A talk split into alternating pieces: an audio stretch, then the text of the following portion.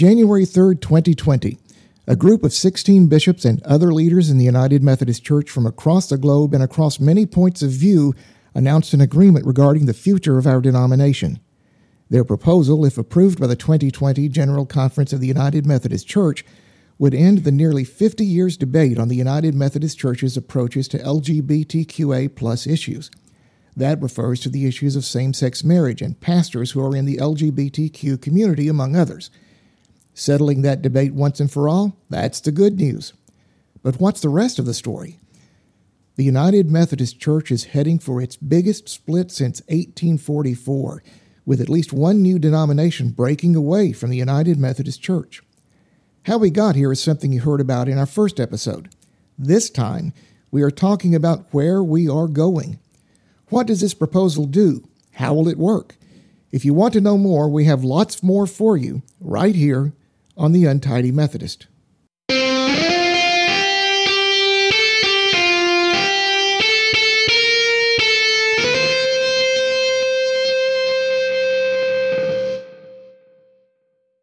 Thanks for checking back in with the Untidy Methodist.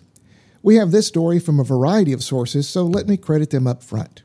Parts of this come from the actual document itself, the nine page Protocol of Reconciliation and Grace Through Separation that was released by the group. More information comes from the United Methodist News, umnews.org, from press releases and other articles by the Wesleyan Covenant Association and the Reconciling Ministries Network, and from other coverage by CNN, the New York Times, the Washington Post, Time, and Fox News. Let's first talk about how this group of 16 came together. After the somewhat chaotic 2019 special called General Conference of the United Methodist Church, Bishop John Yambasu from the Sierra Leone Episcopal area invited five persons from three constituencies each within the United Methodist Church, traditionalists, centrists, and progressives, to meet in Chicago, Illinois on July 19, 2019. This meeting also included representatives from the Central Conference, our United Methodist Church from around the globe. From that meeting, a group of eight representatives from all these constituencies were selected to find and meet with a mediator to continue the talks.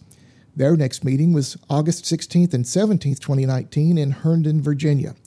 The group went through several names of potential mediators, agreeing finally on Kenneth Feinberg. Let's talk about him for just a moment. Kenneth Feinberg is a well known mediator who has worked on a number of high profile projects over the years. He was the special master for the federal September 11th Victim Compensation Fund.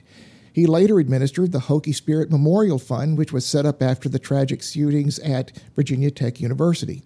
His other cases include some of the nation's biggest asbestos damage suits, uh, a $2.5 billion settlement for women suing over a defective contraceptive device, and a class action by a quarter million Vietnam veterans and their families against the manufacturers of Agent Orange. He was one of three arbitrators who in 1999 determined the fair market value of the Zapruder film of the assassination of President John F. Kennedy. In other words, he has handled a lot of high profile, very difficult situations and handled them well. Mr. Feinberg donated his services for this latest task out of what New York Conference Bishop Thomas Bickerton described as a deep interest in religion and the preservation of the public witness of religion. Mr. Feinberg also arranged for pro bono work by the law firm of Kirkland and Ellis in Washington, D.C. Meetings were held at the Kirkland and Ellis offices in D.C. on October 17th through 18th, on November 11th and 12th, and on December 16th and 17th, with agreement on the protocols coming on the 17th of December. Those were announced to the world on January 3rd, 2020. Bishop Bickerton said, There is a degree of heartbreak within me because I never thought we would reach this point. However, we are at this point. The differences are irreconcilable. This is inevitable. And what's remarkable about this agreement, or protocol as the group refers to it, is that for once, with all those significant differences, all sides were in agreement. This has been a very bitter, intense battle that began in 1972 without resolution. But now, there is a proposal on the table that at least has the nominal support of this ad hoc group of bishops and other leaders one that will go before the General Conference for approval later this year. That said, there are a lot of hoops that we will be jumping through to get to that General Conference in Minneapolis, Minnesota in May 2020. It's important to recognize the fact that this protocol is not yet the official policy of the United Methodist Church. The group that came together was not an official committee of the church. Instead, it was an ad hoc group of leaders who recognized that their word would not be final. And there are several things that must happen between now and May to even talk about this proposal. You see, the deadline for petitions to the General Conference of 2020 has already passed. There is a provision, though, that special called annual conferences can meet between now and May to present this protocol or other petitions as a proposal to the General Conference, and there's already work underway to make that happen. Then there is the matter of the Constitution. You may not know this, and I'm fairly sure most United Methodists are unaware of the fact, but the United Methodist Church has a constitution. Proposals to the General Conference may be passed and still invalidated by our version of the Supreme Court known as the Judicial Council. There are parts of this protocol that will need to be reviewed prior to General Conference in order to be confident that whatever is approved will stand. And finally, there is always the risk of amendments that could completely change this agreement. Uh, the representatives have agreed that this is an unseverable agreement. In other words, it all passes or nothing goes through, but that doesn't stop delegates who are not a part of these discussions to throw some different ideas into the process. Keep in mind that there were over 800 delegates to the 2019 General Conference. Now, in order to avoid this, uh, the various signatories of this protocol will be working diligently with their constituencies between now and May to try to prevent that from happening. And finally, even if the protocol is approved without amendment, the changes will not be immediate. We'll talk about that in a moment, but for now, let's just note that this protocol would trigger a process that would take years to fully implement. All of this is to say that no one should be making big choices as to what they will do right now. Everything we are discussing on this podcast is just a proposal right now. Nothing is official yet. But the fact that so many groups that have fought for years are now in agreement means we need to pay close attention to the protocols that are up for review. Let's get to them now. And, just before we start, a word I'm going to be throwing around a lot of terminology that relates to the structure and organization of the present day United Methodist Church. For more on those terms, please check episode 1 of The Untidy Methodist. Now let's get to the articles. Article 1 basically states the support of everyone from all sides for this agreement and that they will do all they can to make it happen. Article 2 defines a few of the terms, so we're going to skip past those and go to Article 3, the process and timeline for implementation of the protocol. We'll summarize here. Any new Methodist denominations that want to be a part of this process must register with the Secretary of the Council of Bishops by May 15, 2021. It's expected that at least one new Methodist denomination will come out of the present Wesleyan Covenant Association. It's important to remember here that these new denominations will be Methodist, but will no longer be considered part of the United Methodist Church. We'll talk more about that as we go along. The rest of Article 3 talks about how individual conferences and churches can choose their direction under this protocol. We'll start with the central conferences, those outside the United States. They can move to a new Methodist denomination with a two thirds vote. That vote has to be taken before December 31st, 2021.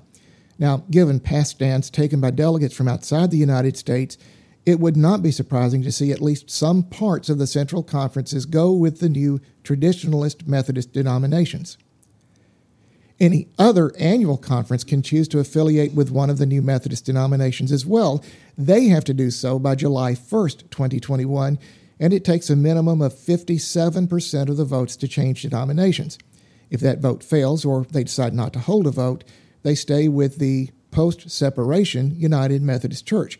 This could be a mixed bag, though the general expectation is that many or most conferences would stay with the United Methodist Church. Obviously, that remains to be seen. Now, if a local church disagrees with the choice of their annual conference, that individual church can also choose to hold a vote. In this case, the local church council can set the threshold for the vote either by simple majority or requiring a two thirds majority. That vote has to be held no more than 60 days after the church council requests the vote, and it must be at an official church council meeting in consultation with their district superintendent. The deadline for this stage of voting goes much further to December 31st, 2024. Now, this is where a lot of change can be expected, but there's no way to measure that until the annual conferences have made their decisions. What's not addressed here, mainly because it simply can't be addressed here, is what individual church members will decide as all of this happens. Membership and attendance have already been impacted by this debate. If this protocol is approved, then how each local church approaches the debate will make a big difference in how the Methodist movement moves forward as a whole.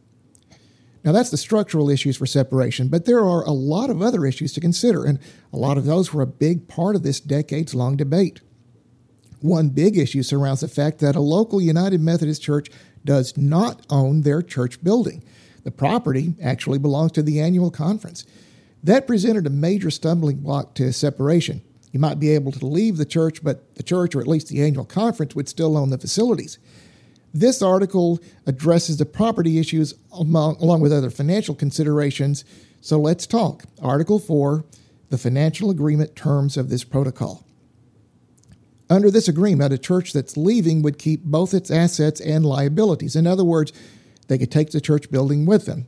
The annual conference would not exercise its trust clause. Uh, the exiting church would maintain its obligations to the larger church, read here as connectional responsibilities, until the day it leaves. After leaving, the only thing a local church may owe would be repayment of any loans they had received from the United Methodist Church. An additional note here if a conference leaves, they take their assets along with them as well. There's more, and it's interesting.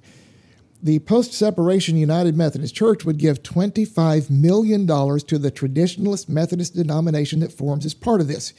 If you want to read this as $25 million going to the Wesleyan Covenant Association and the denomination they would form, I wouldn't argue with you, but they may not receive that full 25 million, as we'll talk about in just a moment. There is an additional $2 million to be held in escrow for other new Methodist denominations as well. One of the other concerns relates to the support the church would give moving forward to ministries for marginalized communities. There are some parts of our worldwide church ministries that could be seriously underfunded without a continued commitment by all people who call themselves Methodist. This also recognizes, as the agreement states, quote, the historical role of the Methodist movement in systems of systematic racial violence, exploitation, and discrimination. Now, this agreement would set aside $39 million to strengthen ministries by and for Asian, Black, Hispanic, Latino, Native American, and Pacific Islander communities uh, to encourage the full participation of historically marginalized communities in the governance and decision making of the church, and ensure that the vital work of training the next generation of leaders by Africa University will be maintained. End quote. 13 million of that 39 million would come from the post-separation traditional Methodist denomination. If this new traditionalist Methodist denomination chooses simply to forego that part of the funds they would get from the post-separation United Methodist Church, they would still be $12 million ahead. In other words, if the traditional Methodist denomination formed by the Wesleyan Covenant Association chooses to not take that 13 million, they'd still get 12 million dollars from the United Methodist Church after separation. My guess is they would take that deal, particularly since the president of the Wesleyan Covenant Association is one of the signatories to this agreement. Now, after that, we come to pensions for pastors and their spouses. There is an organization called Wespath, which administers retirement, investment, and healthcare funding for pastors and their families. Future funding for pensions could be significantly affected by the number of churches that may or may not leave the United Methodist Church. This agreement would allow pastors of churches that leave the United Methodist Church to continue to participate in the program. Unfunded pension, pension liabilities for separating churches would be addressed by proposals to the General Conference that are supported by all sides. In an earlier section of this article, uh, it noted that Wespath would be able to place a lien on the property of any church or denomination that closes or ceases to exist in order to continue to fund this program. I'm glad to see this. Pastors are not paid nearly enough during their active ministry, and their pensions upon retirement should not be swept away because of this agreement. Ending this article is an agreement that there would be some effort to reach out between Methodist denominations in hopes of representation from all groups in boards and agencies and mission activities, and in other ways remain at least loosely connected as Methodists.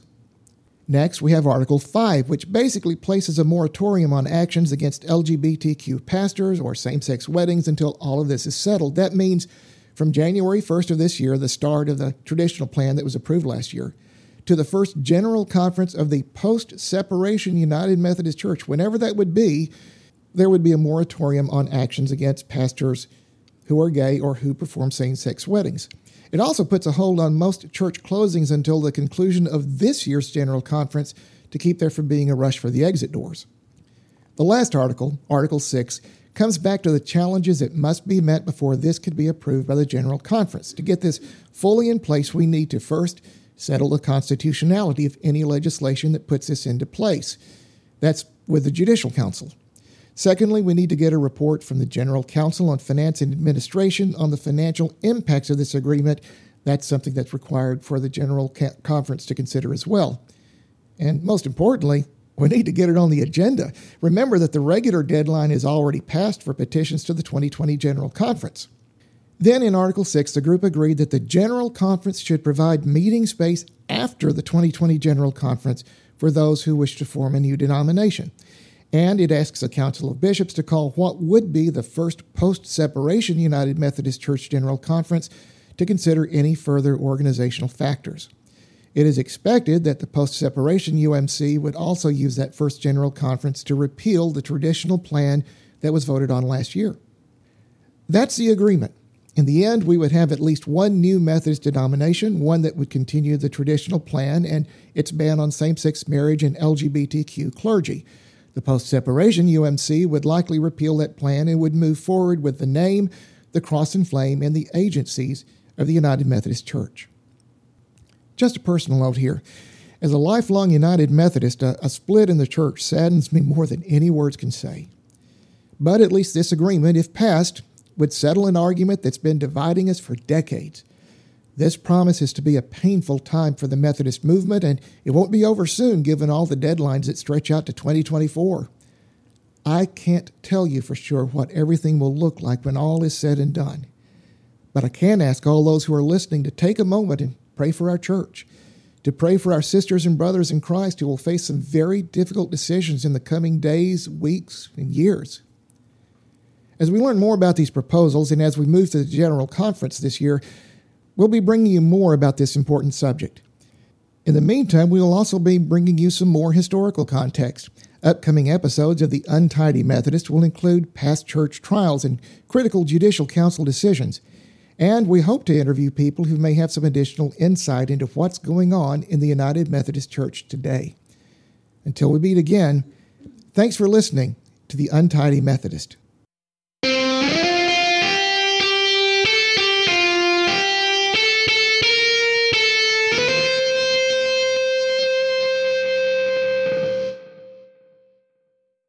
The Untidy Methodist is written and produced by Ed Garrett.